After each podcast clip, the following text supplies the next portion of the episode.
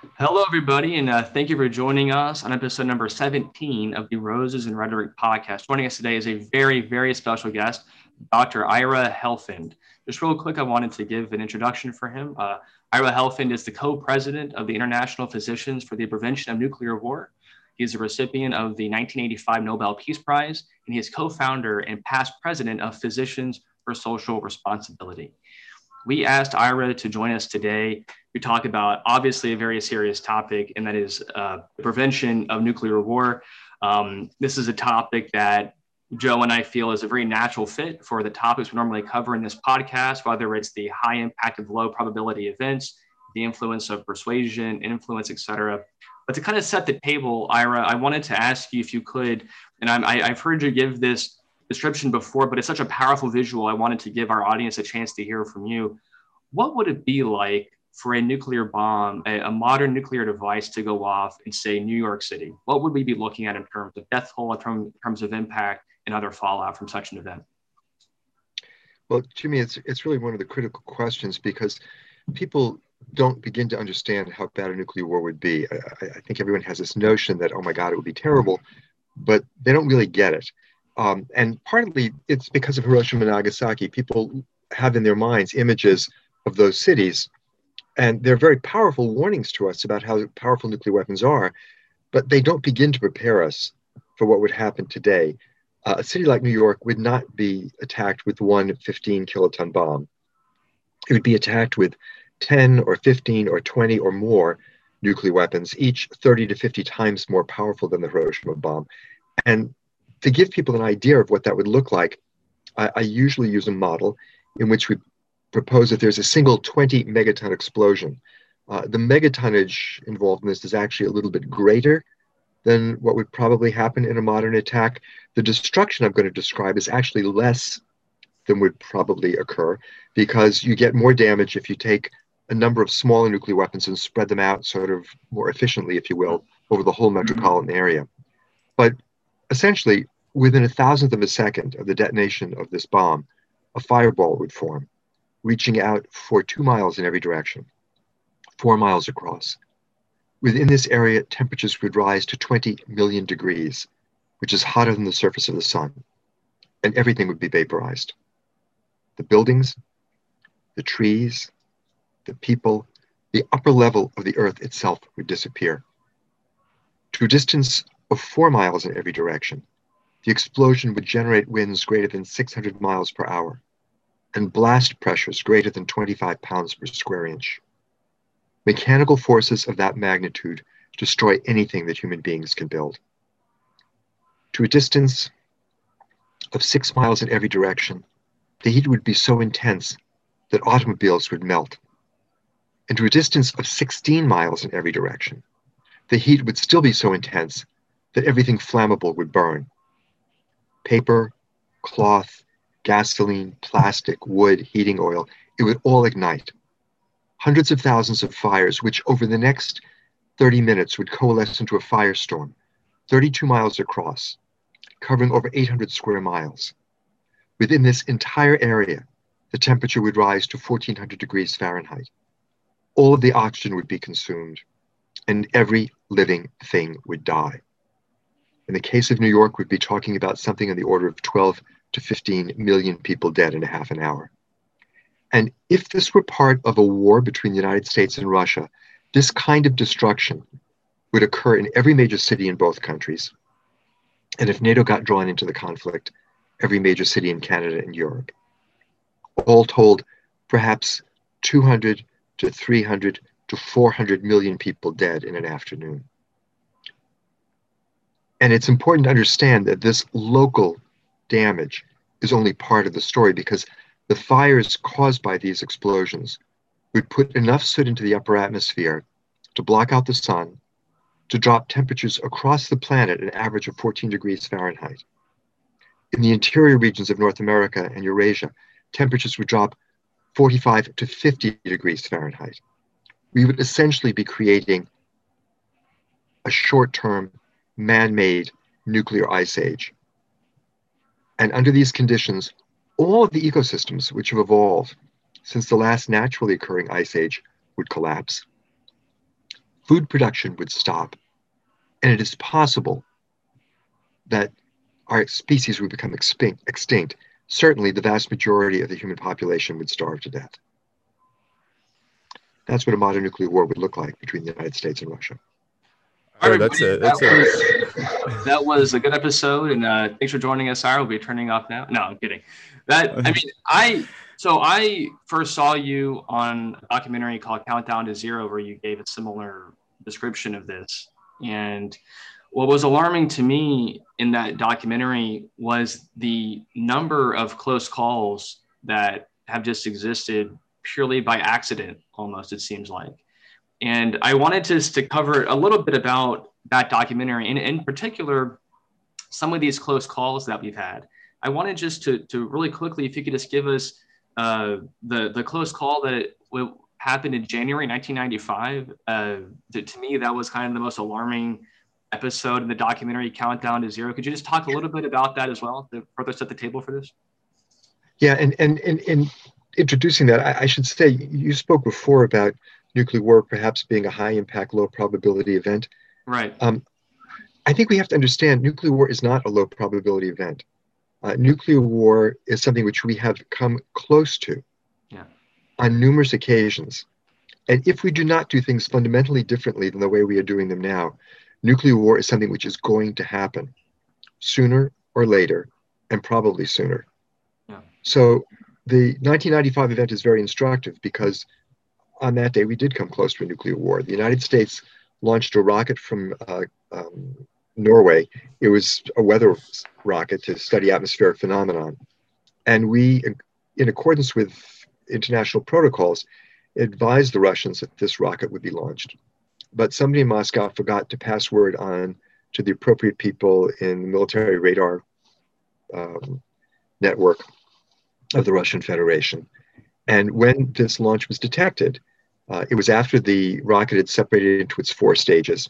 It was initially interpreted as four warheads, possibly en route to Moscow.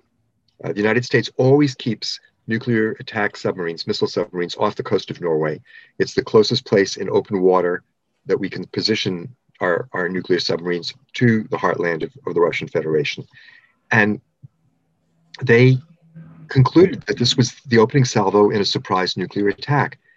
For the only time that we know about in the entire nuclear weapons era, the briefcase, it's called the football, that the Russian leadership carry with them at all times to respond to nuclear attack was activated. And the US has a similar uh, briefcase that the president has at all times. The president of Russia at that time was Boris Yeltsin. He was given a series of options on how to respond to the situation. They ranged from doing nothing to launching a full scale retaliatory attack on the United States, which at that time would have involved about 4,000 nuclear warheads. We don't know exactly what happened in the Kremlin that morning. What Yeltsin should have done was to start World War III. Russia operated then, as did the United States, as do they both now, under a policy called launch on warning, whereby if you believe your country is under nuclear attack, you don't wait for the missiles to land and knock out your ability to retaliate. You launch your missiles right away.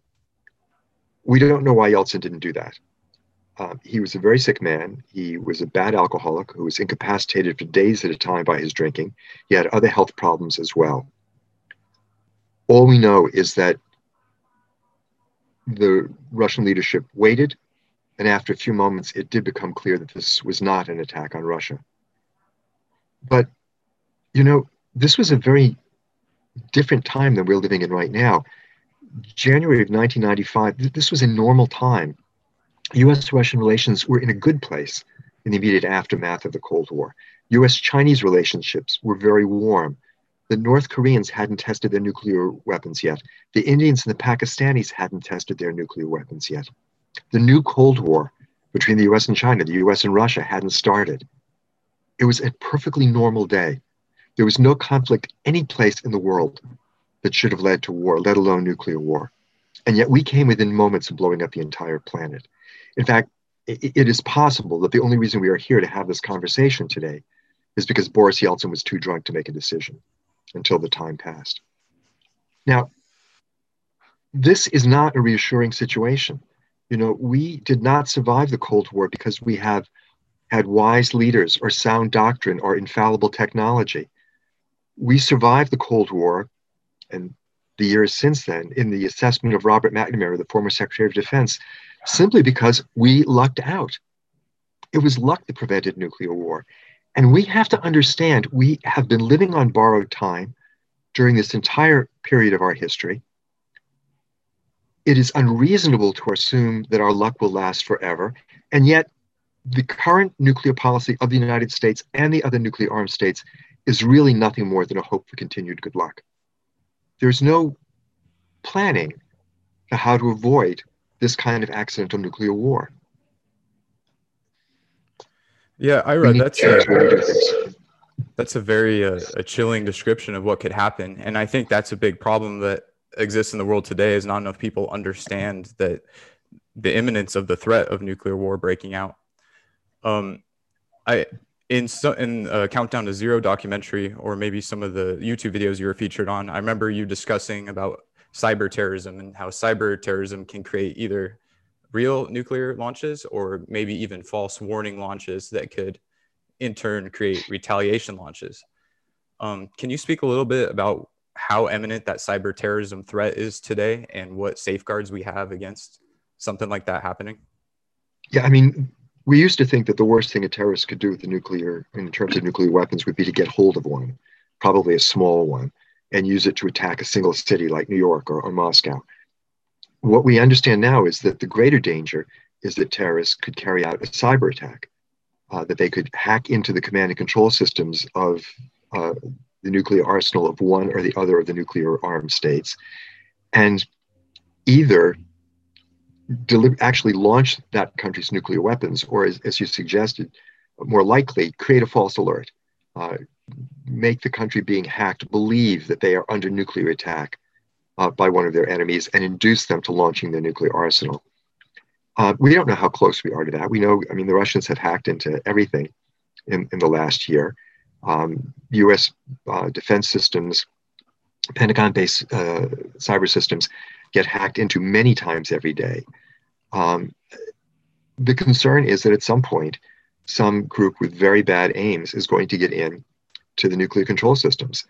And the people who are in charge of cybersecurity just acknowledge this as a nightmare. The, the offense always has the advantage over the defense in cyber terrorism because you don't know what they're going to do next.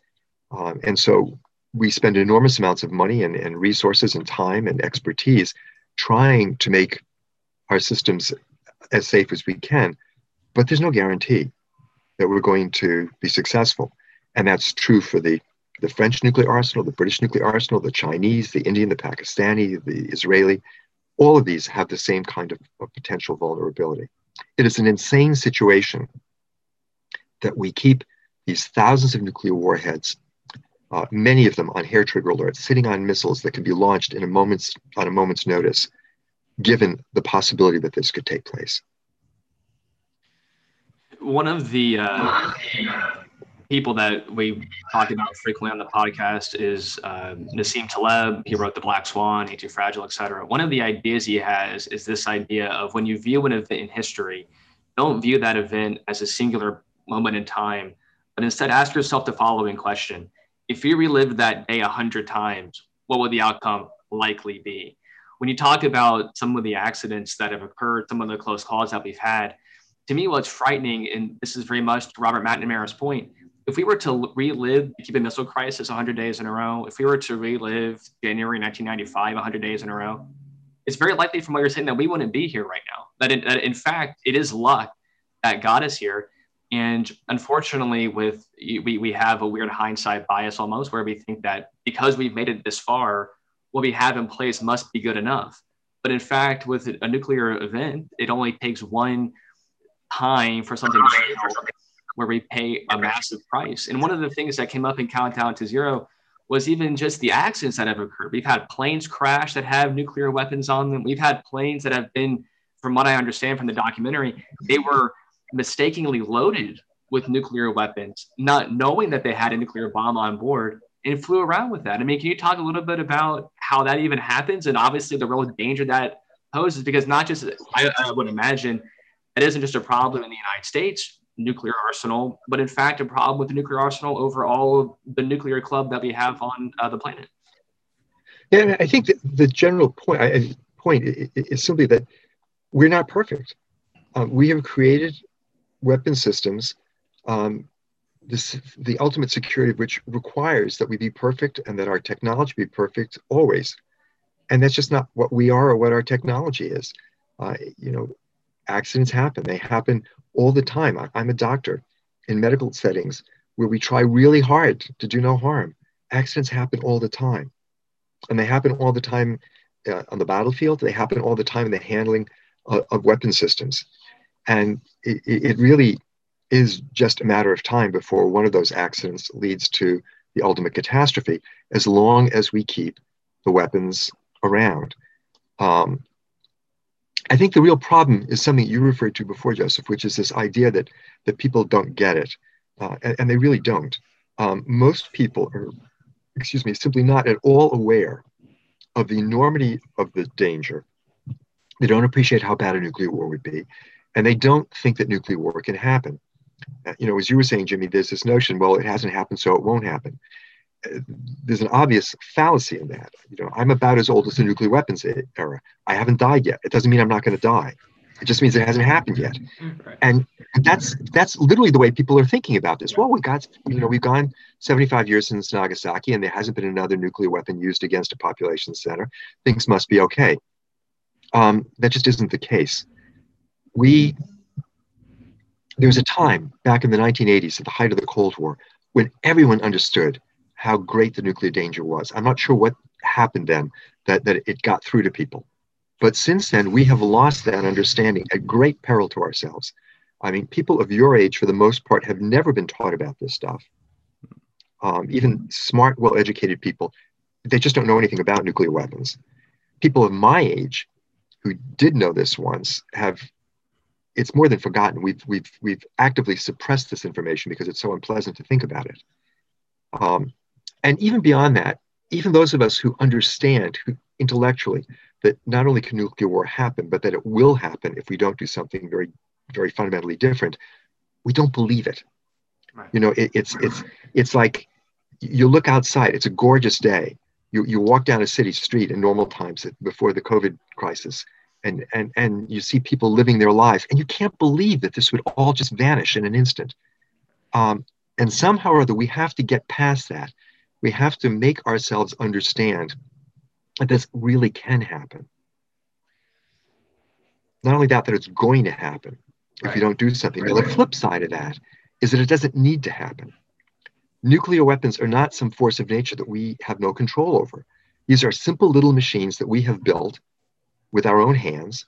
We know how to take them apart. We've dismantled tens of thousands of them since the Cold War. And all we need to do is make a simple political decision that we are going to get rid of the rest of them. Simple may be an overstatement. This is not going to be a, a totally easy process, but fundamentally it is. During the Cold War arms race, US and, and the Soviets were building thousands of nuclear warheads a year.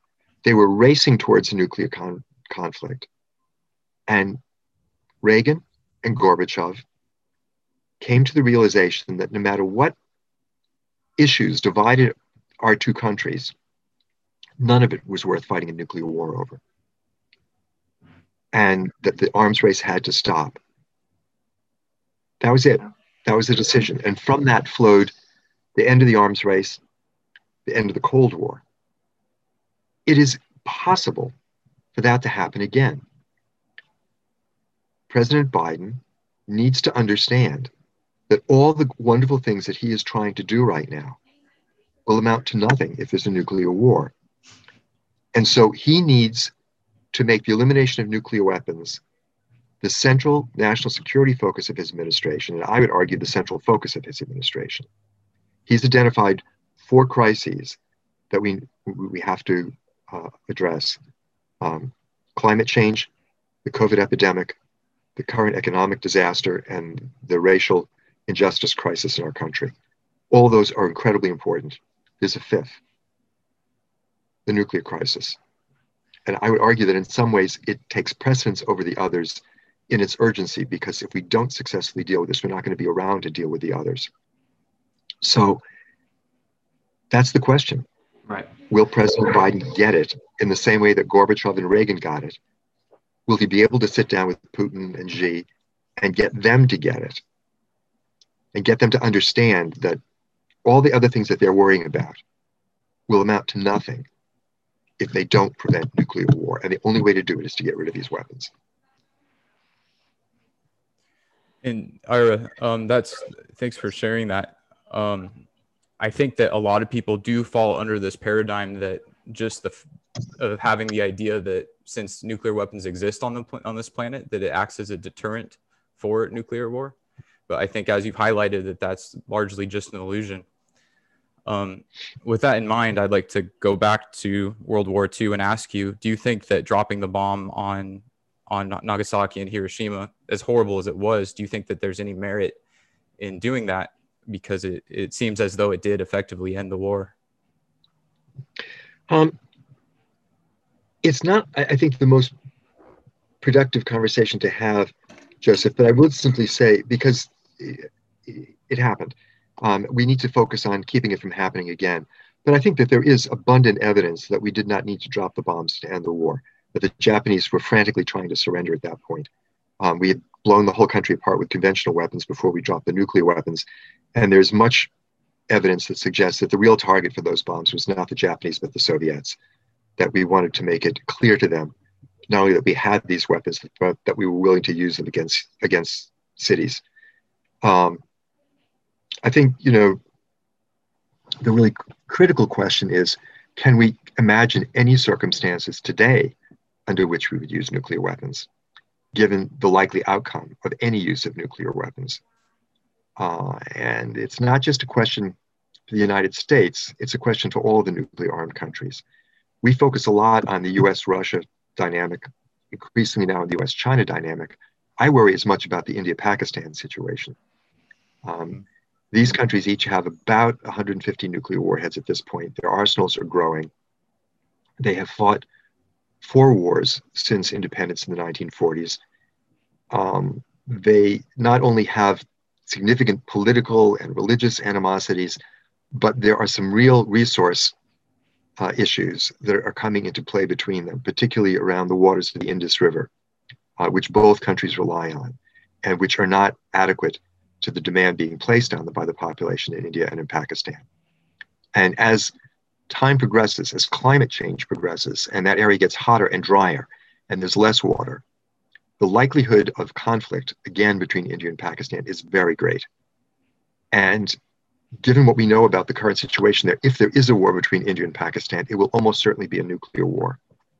And what we also know is that a nuclear war between India and Pakistan will not only be a disaster for South Asia, in which perhaps 100, 125 million people will die in the first week.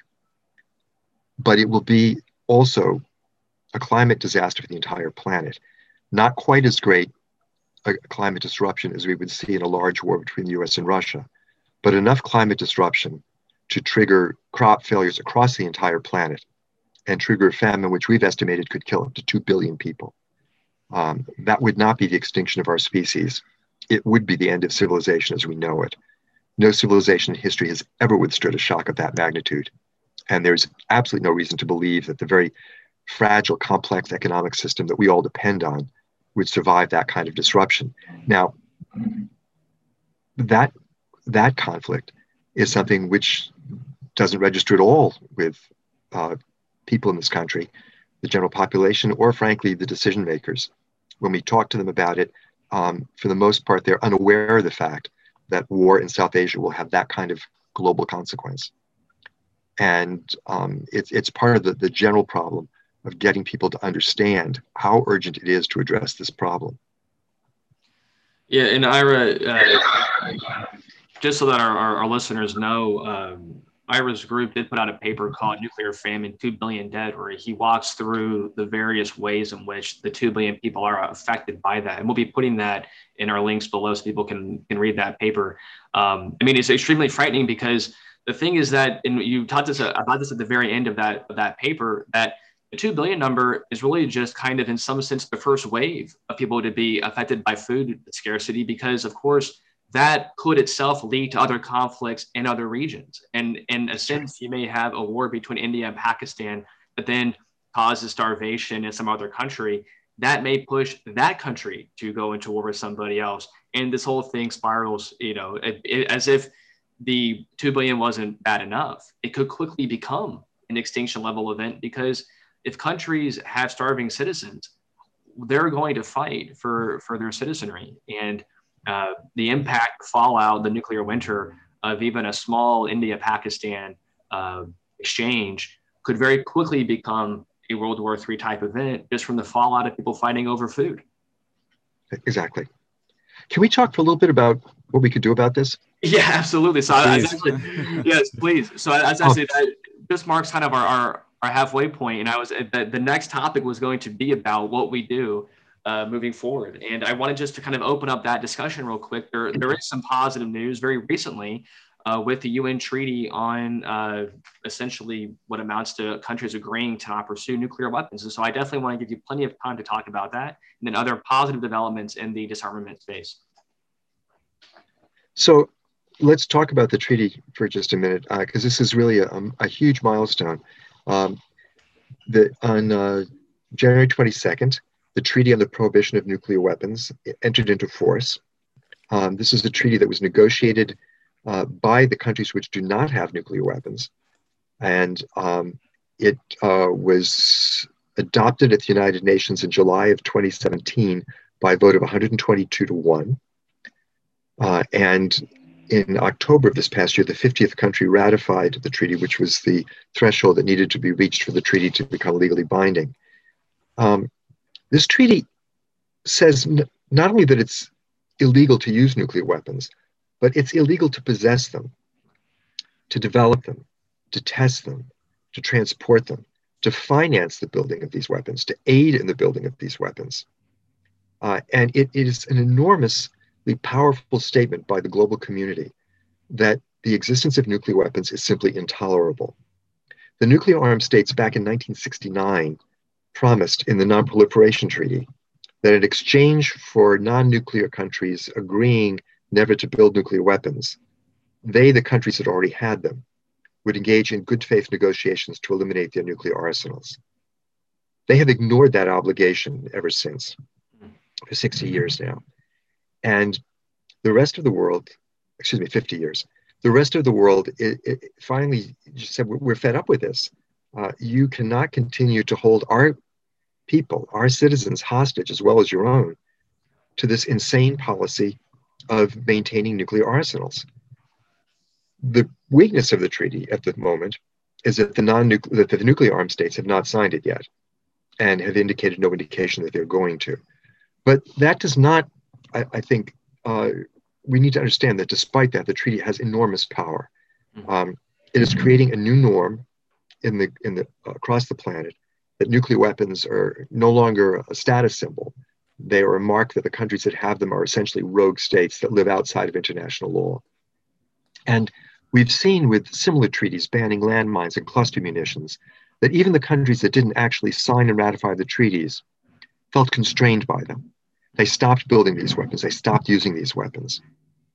And uh, the hope is that in, as the, the process continues and more countries sign and ratify this treaty, um, that we will be able to use it to bring great pressure on the nuclear armed states to finally meet their obligations.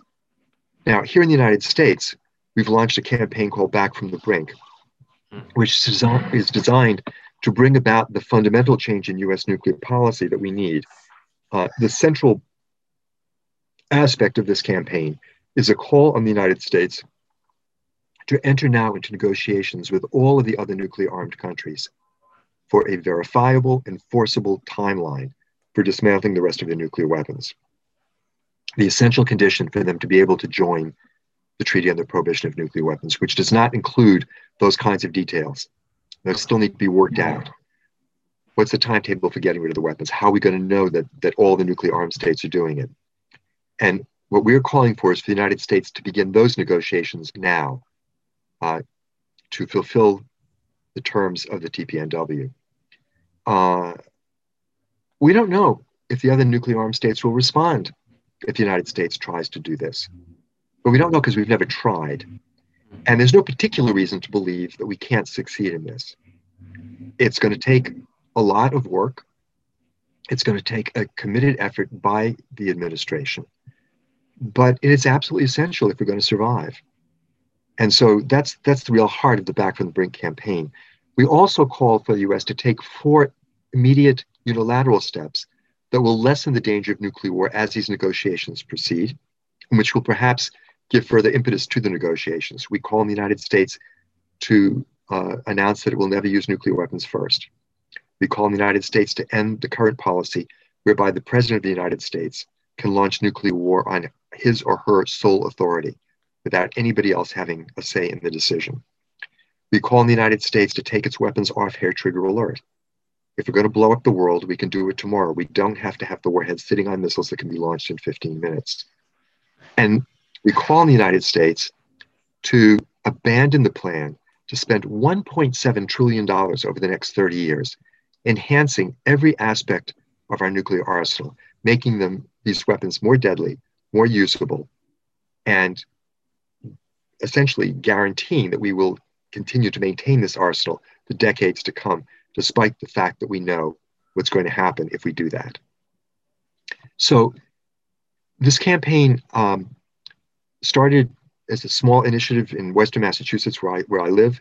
Uh, it has now spread, it's a national campaign, over 300 organizations around the country, uh, professional organizations, faith communities, civic organizations, um, environmental organizations, uh, justice organizations have joined this campaign. More than 50 towns and cities around the country have endorsed the campaign, and six state legislative bodies have endorsed the campaign as well. Uh, we have a website, preventnuclearwar.org, and what we, the way this campaign is is is designed is to try to get as many organizations, cities, towns, whatever, to endorse this platform as possible thereby essentially creating a national consensus of what U.S. nuclear policy should be. Uh, and so I would encourage anyone who's who's listening to go to that website and learn more about the campaign and learn how you can get your local community to be a part of this national effort. Um, we are pleased with how rapidly it's grown. It needs to grow much more to be able to push the Biden administration to do the right thing and we'll definitely sure to include uh, all those links below. I mean, as I was saying, obviously this is a very pressing issue. I do want to tie in, I think, a topic that gets brought up in nuclear nonproliferation um, talks, or uh, in, in fact, even tying it back to the UN treaty. There was a provision that said that it would not, you know, that none of these uh, laws or rules would impact nuclear power. And I wanted just to kind of get your take. Uh, I was just curious, uh, as somebody my, myself who is uh, I would say largely a supporter of nuclear power. Uh, do, do you see nuclear power being compatible with nuclear nonproliferation? How do you see those two things mixing together uh, on this debate and on this uh, talk about uh, nuclear material and the availability, uh, particularly around enrichment? No, I, I, don't think nuclear power is compatible with a world free of nuclear weapons. the technology behind commercial nuclear power is is so close to the technology required to build nuclear weapons. If you promote that technology around the world, you create the conditions in which nuclear proliferation can occur. And it's worth noting in that context that um, the North Korean weapons, the Indian weapons, the Pakistani weapons, the Israeli weapons were all developed out of what were supposed to be civilian nuclear programs. Hmm. So uh, I think the link between nuclear power and nuclear proliferation is clearly documented and one which we cannot ignore. There are many other problems with nuclear power as well. Uh, you know, the, the, potential for catastrophic accidents like Fukushima and Chernobyl is always there. Um, the idea that nuclear power will help us to deal with the climate crisis, I think, is profoundly flawed, uh, primarily on an economic level. Um, the cost of building nuclear power plants is exorbitant. And the money that would be spent in a nuclear power plant will get us much more carbon saving if it is instead used for true renewables like wind or solar or conservation efforts. And so I think we, we need to understand that clearly that, that nuclear power is not an answer to the climate crisis and that it is something which contributes to nuclear proliferation. We, we need to get away from that as quickly as we can. I think that's a that's a good point, and that's not something that a lot of people take into consideration. Um, I, I did want to ask you um, a, a question about how you managed to stay so positive through through all this, having this nuclear war at the front forward, front back front of your mind. How, how do you keep such a positive mindset that I think is effective because you've obviously been able to make change in this department? So if you could speak to that. Uh, that thanks for that question because I think it's a really important one. People often feel, you know, they hear this information and they just get kind of overwhelmed and kind of, you know, crawl into a little shell and, and don't want to don't want to even think about it. That's how I, I felt at first. yeah, I'm optimistic because I don't think this is the future that needs to be. Uh, I'm also a little bit desperate because I think it is the future that it's going to be if we don't get our act together. Right. But I do think we can we can do that. We can get our act together. There's no reason at all why we have to go down this road. Um, and and I'm particularly buoyed by the experience of the 1980s when we really were heading to nuclear war, and we headed off. Um, you know, we, we, we millions of people took action, and the decisions by Gorbachev and Reagan didn't take place in a vacuum they were responding to a climate in which they, they, they had to confront the danger of nuclear war because it was being thrust at them. The information was being thrust at them all the time by demonstrations, by the media, by, by popular culture. There were movies, there were, there were songs, there were books about nuclear war, and it was inescapable. So, having seen that we did this once before, I mean, I, I literally think we prevented nuclear war in the 1980s. We, we, we would have had one had it not been for the enormous outpouring of, of uh, uh, civil society at that time. Having seen the success that we had back in the 1980s, I am confident that we can do this again. And that's why I am as positive as I am. And I am. I, I you know, as you pointed out, Joseph, I, I spend a lot of time talking about this and thinking about this. And there's a part of that which is quite depressing. But I'm not a pessimistic person at this point. I, I believe that we can get beyond this crisis. And I think that in the process of doing that, uh, countries are going to have to work with each other in ways which will make it possible to address some of the other great crises that we're facing the climate crisis, the crisis of resources, the crisis of overpopulation. I think we can learn how to work together internationally by addressing this nuclear crisis, which is actually in many ways the, the easier, easiest of all of these to solve if we choose to do it. You know, I, I wanted to kind of uh, build on that note a little bit and just give you a chance to mention, uh, you know, we mentioned at the beginning in kind of your bio the, the groups themselves that you're involved in, but we wanted to give you time just to talk about those groups, what those groups are working towards. And then we mentioned the UN treaty, we've mentioned uh, the, the websites that are on these uh, efforts to prevent proliferation. Are there any other modern developments happening right now that people should be aware of that are positive developments in the space of uh, trying to prevent nuclear war and fighting nuclear armament? Well, you know, the Biden administration in its first week has taken some significant positive steps. Um, it, it, has indicated it's going to uh, extend the New START treaty with Russia, which Trump let expire. Uh, it has indicated that it is going to try to go back into the uh, agreement with Iran to stop their nuclear um, program. Um, and it has indicated an interest in pursuing deeper reductions with the Russians than are provided for in the New START treaty. Um, it's also indicated an interest in cutting uh, significantly the funding for nuclear weapons and, and moving away from the full investment that was put forward by President Obama initially and then by President Trump. Um, so those are those are positive developments. That clearly is this administration has a much deeper understanding of the nuclear danger, um, and I think we, we should we should take some uh, some comfort in the fact that we have uh, an administration which which does understand the danger somewhat more. Right. But I think we need to at the same time though we also need to understand that these steps by themselves are not enough, and uh, one of my great worries, frankly, is that we will have what I refer to as a catastrophic Pyrrhic victory, that we'll get rid we'll take a number of important steps to lower the danger of nuclear war. And everyone will say, oh, okay, the problem's been dealt with. But it won't be because we still won't have gotten rid of the vast majority of the weapons and we will still be exposed to the, I think, certain danger that they will be used at some point. So, as we support the steps that the Biden administration is taking, we need to be very, very firm with them that these steps are not enough unless they are part of a concerted effort to actually eliminate these weapons. What we need from this administration is a clear statement that it sees the elimination of nuclear weapons as the highest national security priority of the United States, that it is committed to the vision articulated by President Obama in Prague of the security of a world free of nuclear weapons, but not as some distant aspirational goal to be achieved at some remote and undefined point in the future.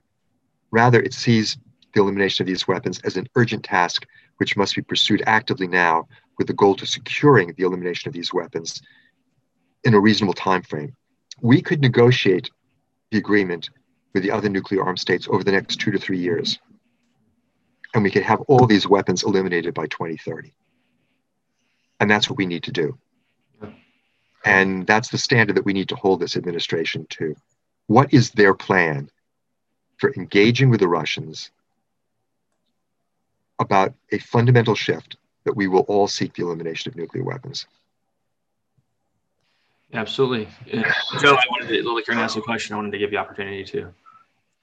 Uh, I, I, had a question about some of your background, Ira. Um, I understand that you're a, a, medical doctor. You work in emergency medicine, as I understand it, and that your involvement in preventing nu- nuclear proliferation uh, started to take place, it seems, shortly after med school and I wanted to know what the connection between medicine and between uh, preventing nuclear proliferation is, because it is a reassuring thought to know that medical doctors and physicians are are uh, as worried and fighting the good battle on this. Well, you know, those of us in the medical community who work on this issue see this primarily as the greatest public health threat that's ever existed, and that's what the connection is. Um, we, when we looked at what the medical consequences of nuclear war would be, it was clear that there was no response that the medical community could make to a nuclear war if it happened. Um, and we felt it was our responsibility to make that clear to the general population because there was this kind of notion that, well, you know, there'll be a nuclear war, but we'll all come together, we'll figure out how to get past this. The medical people will come in and, and save our lives and so on. And we discovered that this simply wasn't true we looked at what would happen if there was a nuclear attack on Boston. This was way back in the 60s when I was still in, in junior high school, but the, the, the, first group of physicians to work on this issue here in the United States. Um, and they concluded that, that a nuclear attack was something for which there would be no medical response. And this is now the official position of the International uh, Red Cross movement as well, which is the sort of global standard for disaster response. Nuclear war cannot be responded to. So that's that was what motivated myself and, and the thousands of other doctors who've joined Physicians for Social Responsibility here in the United States and our global federation, the International Physicians for the Prevention of Nuclear War across the planet, to become active on this issue. Uh, and I think it's been an important perspective.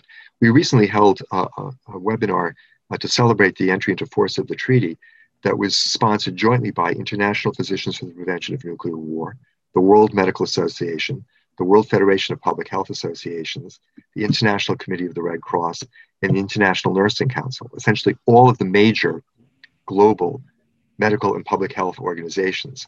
Uh, and I think it is, it is quite noteworthy that all of these organizations are strongly of the opinion that we are facing a nuclear crisis, that the Treaty on the Prohibition of Nuclear Weapons uh, needs to be supported, and that we need to move rapidly to the elimination of all of these weapons. So, as a as a physician and someone that serves on the board of multiple committees and is negotiating um, deals with different governments and UN councils, how how do you do you have time to sleep, or how do you manage to to balance all these plates? Um, I, I don't sleep a whole lot. Um, no, it, I, have I've worked full time as a doctor during all of this time, and and have tried to do this as, on the side. And I, I must say, um, it, it, also goes back to the mental health question that you raised before. Mm-hmm. Um, it, it um, th- there's a, a, nice complementarity between the two kinds of work I do.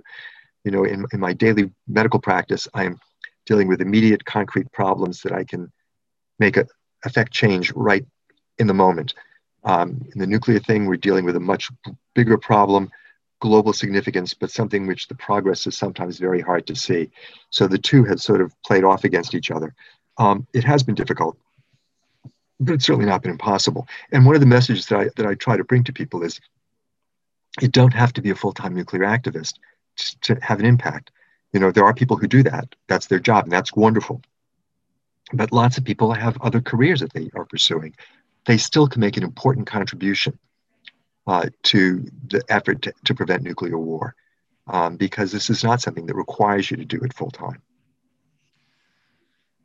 And I think that's a great um, note for us to begin to wrap things up with. I know, Ira, you have, uh, as you were just saying, a busy day to get back to. So, you know, we will, for anybody listening, you know, we will be putting all these links on our site so people can go in these various organizations, learn more about them. Um, Ira, but before I close this out, I wanted just to give you a few minutes to share any closing thoughts that you had, uh, any, any, other things you wanted to mention on this program. Uh, give you one more one more chance to do that. Yeah, thanks. Thanks for that. Jimmy, you know, the one thing I guess I would I would close with is uh, I, I, suspect that many of your uh, uh, people who, who, listen to your to your program are, are, young people, and and I have a certain there's a certain guilt when I present this issue to young people because um, you know you certainly haven't created the problem, and in, in that very important sense you're not responsible for it. Um, but I think in, it's important to understand that in a more profound sense you are responsible for it, you young people. Because if you don't take action to prevent nuclear war, if if I don't if you don't join with with everybody else who's doing this, it's not your responsibility alone. But if all of us don't take action, then these things are going to happen, uh, and it's going to be terrible, and the world that we know is not going to exist anymore. And so, in that most profound sense, we do have a responsibility to take action. I think we have to look at this, though, not just as a burden, although it clearly is that, but each one of us wants to do something good with our life. And those of us who are living today have literally been given the opportunity to save the world. And there is nothing better that anyone can ever do with his or her life than save the world. And I, I hope people will, will view this, this challenge in that context. Um, we have a chance to make all the future history possible, to leave our children a planet where they can thrive and have their lives. Uh, and, and that's really something of a gift uh, to be in that situation. You know, I, um, on, on more than one occasion, I try to turn a clever phrase, but uh, what you just said about, you know, saving the future and about, you know, giving it so we have a possible future is uh, one that I might be stealing from you in the future, just so you're aware. No, I did. I, I wanted. I just I wanted to end this with. I, I was recently watching um, an interview back in 1964 with Walter Cronkite and Dwight D. Eisenhower, and they were walking along the shores of Normandy talking about the invasion, and they were at one point were walking were walking around a cemetery, and you know Eisenhower was basically asked or, you know, answered the question, you know, what was the purpose of D-Day and what does D-Day mean? You know, D-Day for our listeners, you know, June 6th, when we invaded, turned the tide of the war and really uh, was in, in, in some sense the turning point for the conflict. But a lot of people died on that invasion. And Eisenhower's point was essentially to say the point of D-Day was to buy humanity time to figure out how to solve problems in the future without violence. And if I could just, you know, impose one thing on our listeners today, that time is coming to an end. We are running out of time to learn lessons that we don't have the opportunity to experiment with. We don't have an opportunity to get it wrong with nuclear weapons, with nuclear war, with limited nuclear exchanges. We don't have that option. We have to learn this lesson without doing the experiment. And I, I very much agree with what Ira is saying that this is within our power. And we said this on our program multiple times before. You know, we have to commit ourselves to working towards a future for this planet and for its people, because otherwise, what are we doing? And uh, I, for one, am inspired by Ira's message. It obviously can be dark, but I think more importantly, the fact that everybody on this podcast, probably everybody who's listening, the fact that we believe in humanity enough to overcome this challenge is, I think, all the motivation that we need to get our act together and to take the steps we need to prevent this from happening. So, on that note, I just want to thank you, Ira, again for joining us. I know that you're very busy. We appreciate your time for coming on the program. And I was just going to sign off for uh, Joseph Stanford. I'm Jimmy Hack on the Roses Rider podcast. Thank you for joining us. We will see you all next time.